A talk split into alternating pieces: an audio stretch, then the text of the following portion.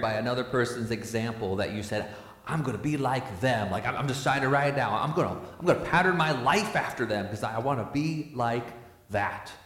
Um, maybe, maybe in a little way, maybe in a big way, uh, but it's not an uncommon story. You know, if you ask someone, you may, you know, ask someone, hey, why'd you become a police officer? Well, it's not uncommon that they say, well, because a police officer once helped me out in a really big way, and then I decided, yeah, I'm going to be, that's what I want to be.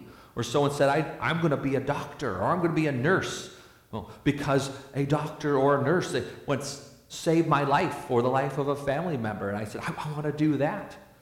Or someone saw, they saw an athlete who was doing what, when, what everyone said he could not do or she could not do. And they decided, I'm, I want to be that. I'm going to pattern my life so I can do that too. And so it's very common that people pattern, pattern their lives after inspiring examples. And the question for us is is your relationship with God like that? Do you pattern your life after His godliness? Do you, do you have a clear vision of what godliness is? Uh, our, we're looking, continuing in 2 Peter and we're looking at this, this list of essential qualities. And today it's godliness, an essential quality for a fruitful and effective life. And reading from verses 5 through 8. For this very reason, make every effort to supplement your faith with virtue, and virtue with knowledge, and knowledge with self control, and self control with steadfastness, and steadfastness with godliness. And godliness with brotherly affection, and brotherly affection with love. For if these qualities are yours and are increasing, they keep you from being ineffective or unfruitful in the knowledge of our Lord Jesus Christ. So scripture clear, makes clear instruction. It instructs you make every effort to grow in godliness. But this idea of godliness, it's, it's pretty broad and, and can sometimes is vague in our minds. Um, and it, but it's very broad because it, and very deep because we're, you're applying the character of God to every area of your life.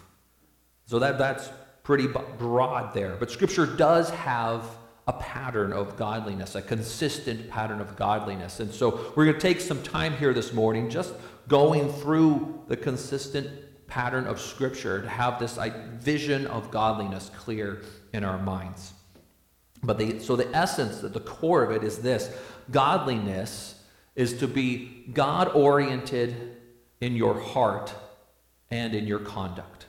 Godliness is to be God oriented in your heart and in your conduct. This means that, that God is so holy to you that you pattern your life after Him and you obey His instructions. And God, is, He says this throughout Scripture, he, he desires that your heart sincerely trusts Him and reveres Him, and that you show it, demonstrate it by living a godly life. And godliness starts with attitude.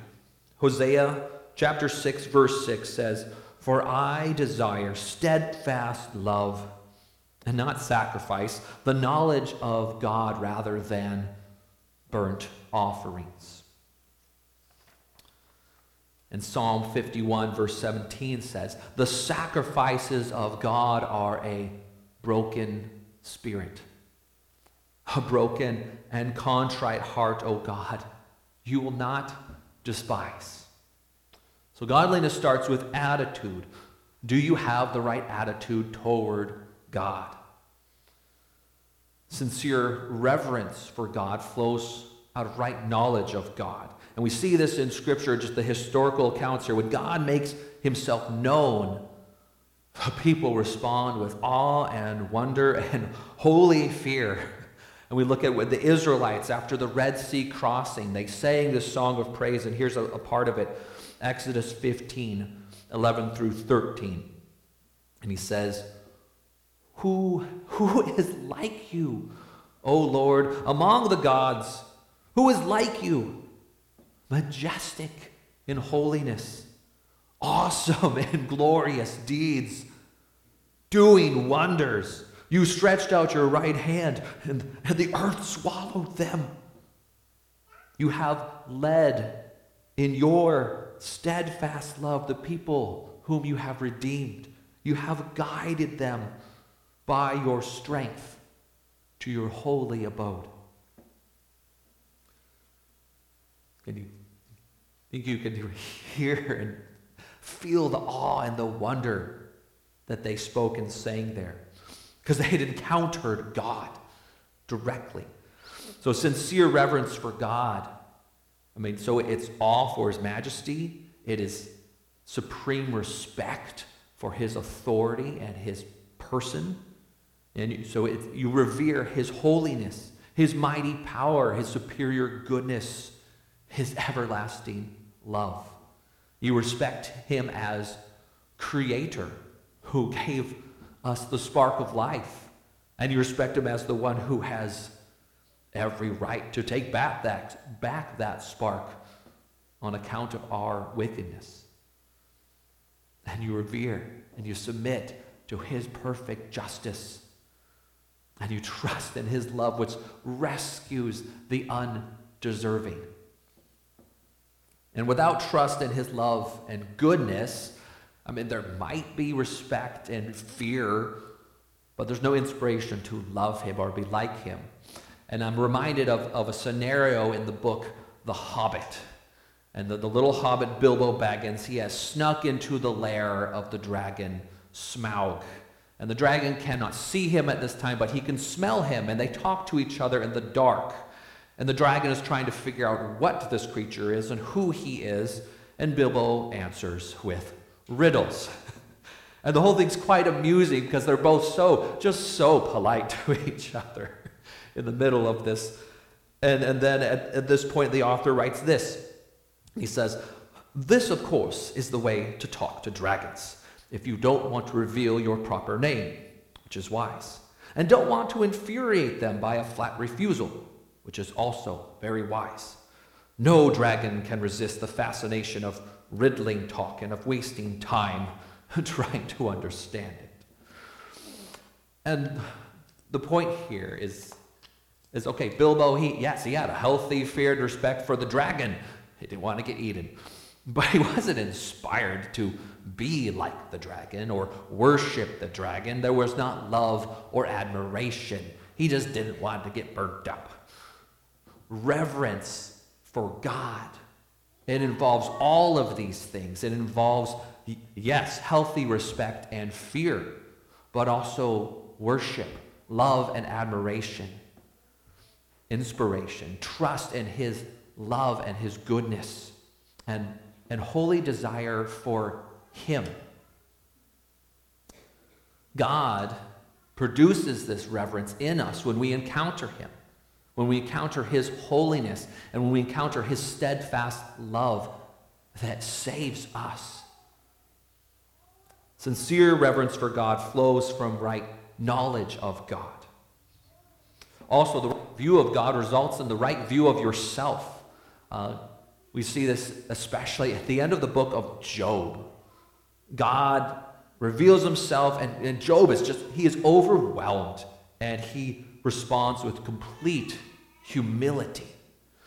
Job chapter 42, 1 through 6. Then Job answered the Lord and said, I know that you can do all things and that no purpose of yours can be thwarted. Who is this that hides counsel without knowledge? There, therefore, I have uttered what I did not understand, things too wonderful for me, which I did not know. Hear, and I will speak. I will question you, and, and you will make it known to me. I had heard of you by the hearing of the ear, but now my eyes see you. Therefore, I despise myself and repent in dust and ashes. When Job had a right view of God, he humbled himself, he repented of his sins, and he submitted himself to God. Scripture teaches that we are not our own. We, we were created in God's image. this image has been corrupted by sin. However, Jesus Christ freely takes away our sin and restores us to the image of God. So we are, we are God dependent creatures. We are created to be living reflections of God. So when we see God rightly, we see how, how short we fall of his holiness, but also how kind he is toward us. 1 Corinthians 6 19 and 20 says, Do you not know that your body is a temple of the Holy Spirit within you, whom you have from God? You are not your own, for you were bought with a price. So glorify God in your body. You owe everything to God. Therefore, glorify Him, live for Him in body, mind, and spirit. The right view of God also produces a right view of other people. God is just with you, therefore, you be just and fair with other people. God is merciful toward you, therefore, you be merciful to those suffering misfortune. God is gracious and patient with your sins, therefore, you be gracious and patient with others' sins. You are a sinner restored. You are not better or worse than any other human being. Other people have different strengths and weaknesses and struggles, but before God, you are all precious, immortal souls who need God's grace. So, right, a God oriented attitude is the core of godliness, and we see it affects this attitude of, our, of Him, ourselves, and others. And we see that also, the heart that reveres God will pursue godly conduct. The heart that reveres God will pursue godly conduct.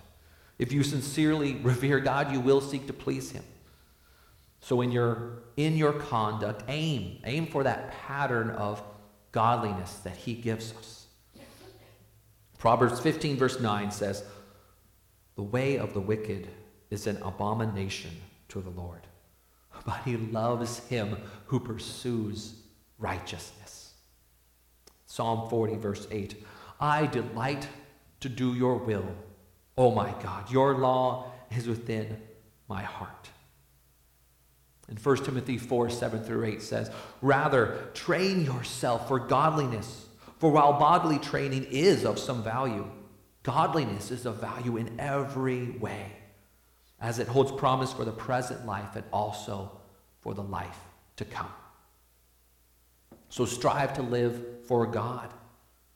Change your actions when, they're not, when they don't match God's pattern of instruction. Be holy as He is holy.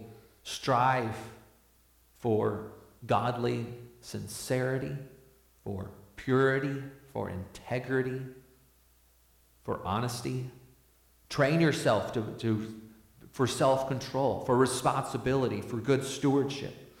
And love your neighbor as yourself. Serve your neighbor. Encourage them. Bless them. Assist them. Comfort them.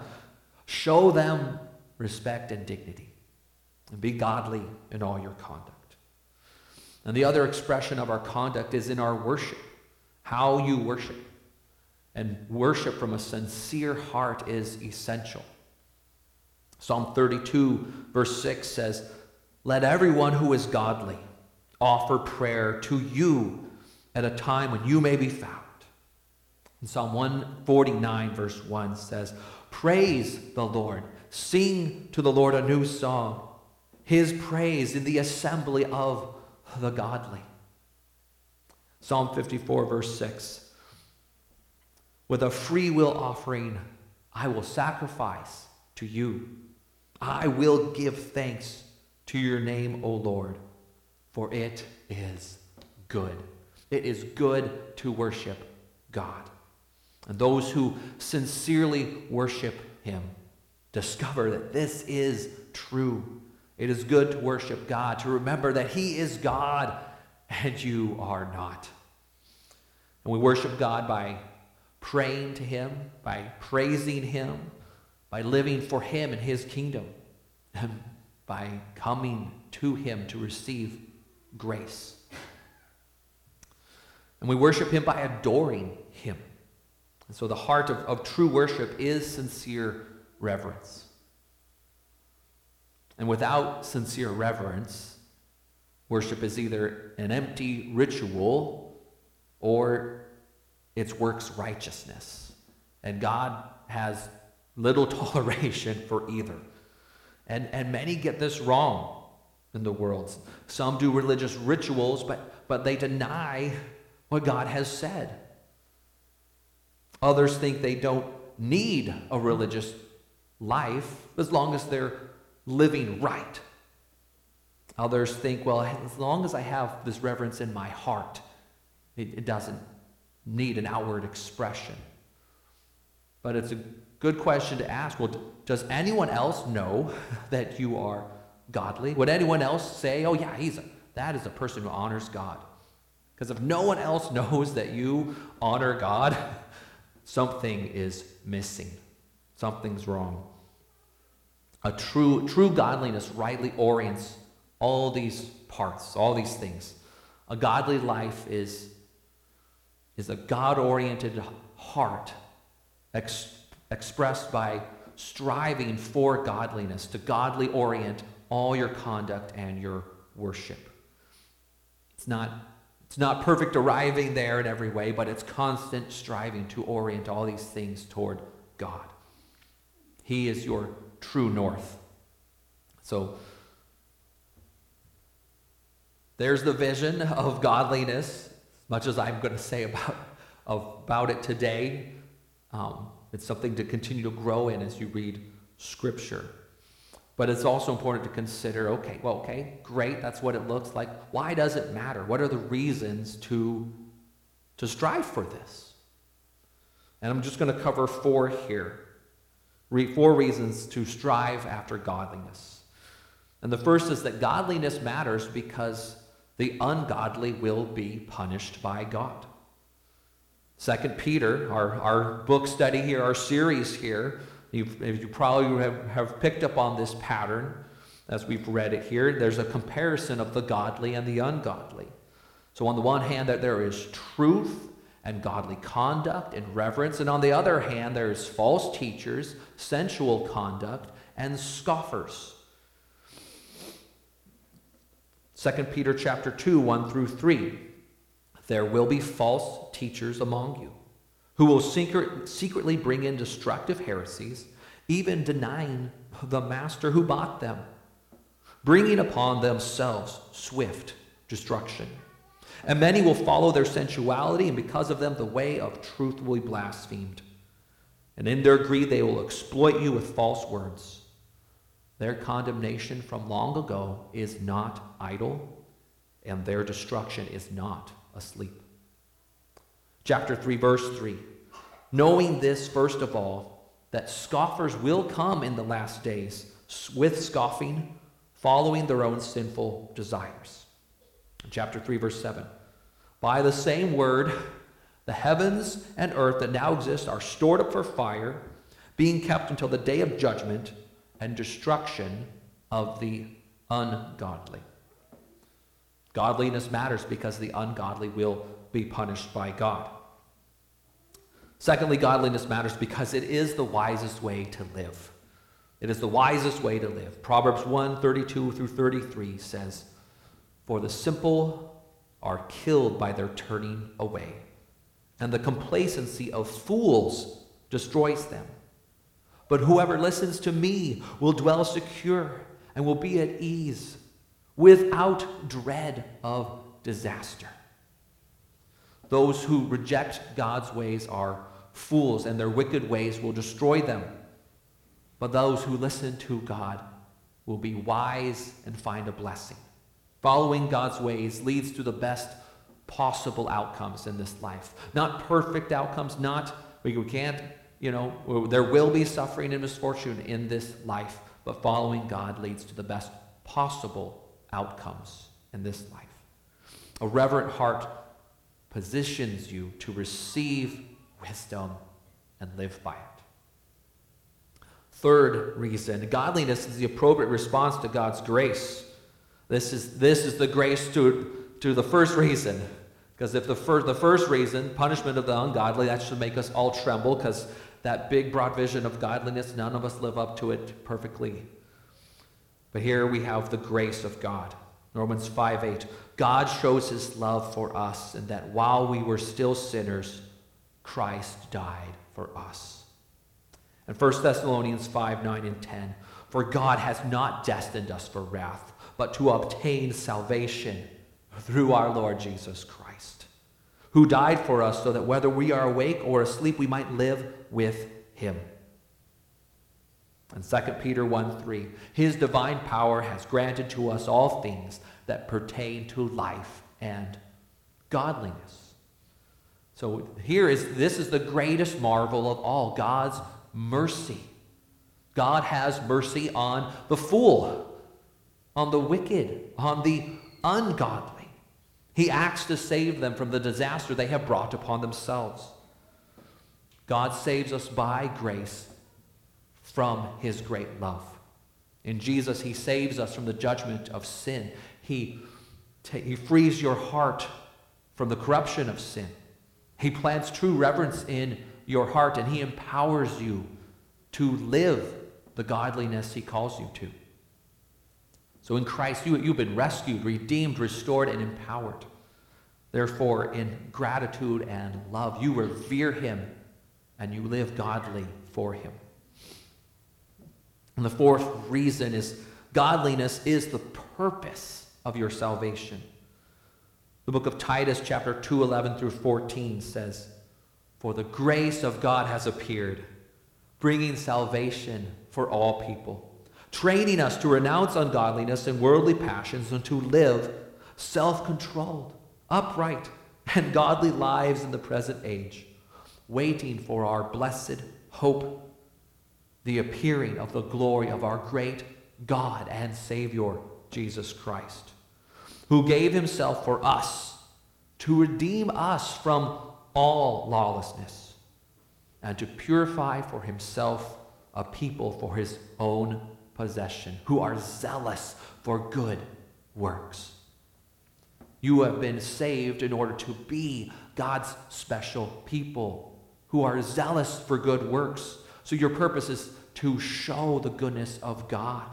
Your mission is to share the good news of salvation. So we have the, the vision of godliness, we have reasons, the motivations for godliness. How do we go about this? How do we orient ourselves toward God in your heart and in your conduct and in your worship? Well, first of all, meditate on the goodness of God. Remember, a sincerely reverent heart comes from a right understanding, right knowledge of God. So meditate on the goodness of God in Scripture. And a great place to start is with the Psalms. Because so many of the Psalms, they are Psalms of praise. So they are, they're going through and describing the nature of God and the nature of His goodness, why He's so good, what is so good about Him. But they also give you this example, this model of the reverence we're striving for. Also, meditate on the goodness of God in Jesus Christ. Jesus Christ was sent to show you the Father. And in Jesus Christ crucified for you, we see that God is uncompromising in his holiness and his justice, and yet he constantly shows mercy and kindness to the sinner. The goodness of God inspires your reverence. The goodness of God inspires your reverence. So meditate on the goodness of God, and you will grow in reverence and in your desire to live godly for Him. Secondly, ask God, ask Him in prayer to give you a sincerely reverent heart. God invites you to ask Him to, for a pure heart. Ask Him for it. Ask and you shall receive, and it will grow within you. And third, practice habits of reverence. Rever- rituals do matter because we, we live in bodies, we are embodied souls. And we, we all know that nonverbal communication matters. Your, your tone of voice, your body language, these matter with word, along with the words you're saying. People and even animals can recognize your tone and your body language. So if consistency between your tone of voice and your, and your body language and your words matter when you're talking to other people or even talking to your dog, then why would it not matter in your communication with God? And, and think, think about this too. If, if rest, if good sleep helps you with your patience, which we all, we, we all need, we all know it does, well, th- then posture can help with your humility. So show the reverence that you are striving for. So in your prayers, you know, if it helps you to find reverence, then then kneel or or bow or or lie prostrate on the ground or simply bow your head. Whatever helps you practice reverence. Whatever puts you in a reverent posture.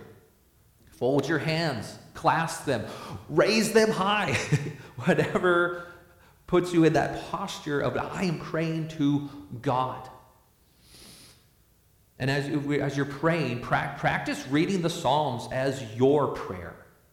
Pray the Psalms as your prayer. It is, it is good to pray a script if it, if it is biblical and you're doing it from a reverent heart. And fourth, seek to know God's will from His Word. If you're, if you're striving to orient your heart, your conduct toward God, then you must know His will. Or you're going to get it wrong, right? You got to know His will. So, godliness, it is an ongoing pursuit of the will of God. Ask God to make it clear to you, and His Holy Spirit will enlighten you and show it to you. And then apply this to yourself every day, asking yourself that simple question Does this honor God? Is what I'm about to do, what I'm about to say, honoring to God. And remember God's promise to you. 2 Peter 1, verse 3. His divine power has granted to us all things that pertain to life and godliness through the knowledge of Him who called us to His own glory and excellence. Take hold of God's gift and grow in the godliness He gives. Amen. Let's pray. Lord, thank you for your word to us. Thank you for reaching out to us, finding us, calling us to, to live godly for you, to, to turn our hearts toward you and strive after you. Thank you for cleansing us from sin and breaking us free from that in Christ Jesus. And give us a, an inspiration and desire to live for you in all our ways. I pray this in Jesus' name. Amen.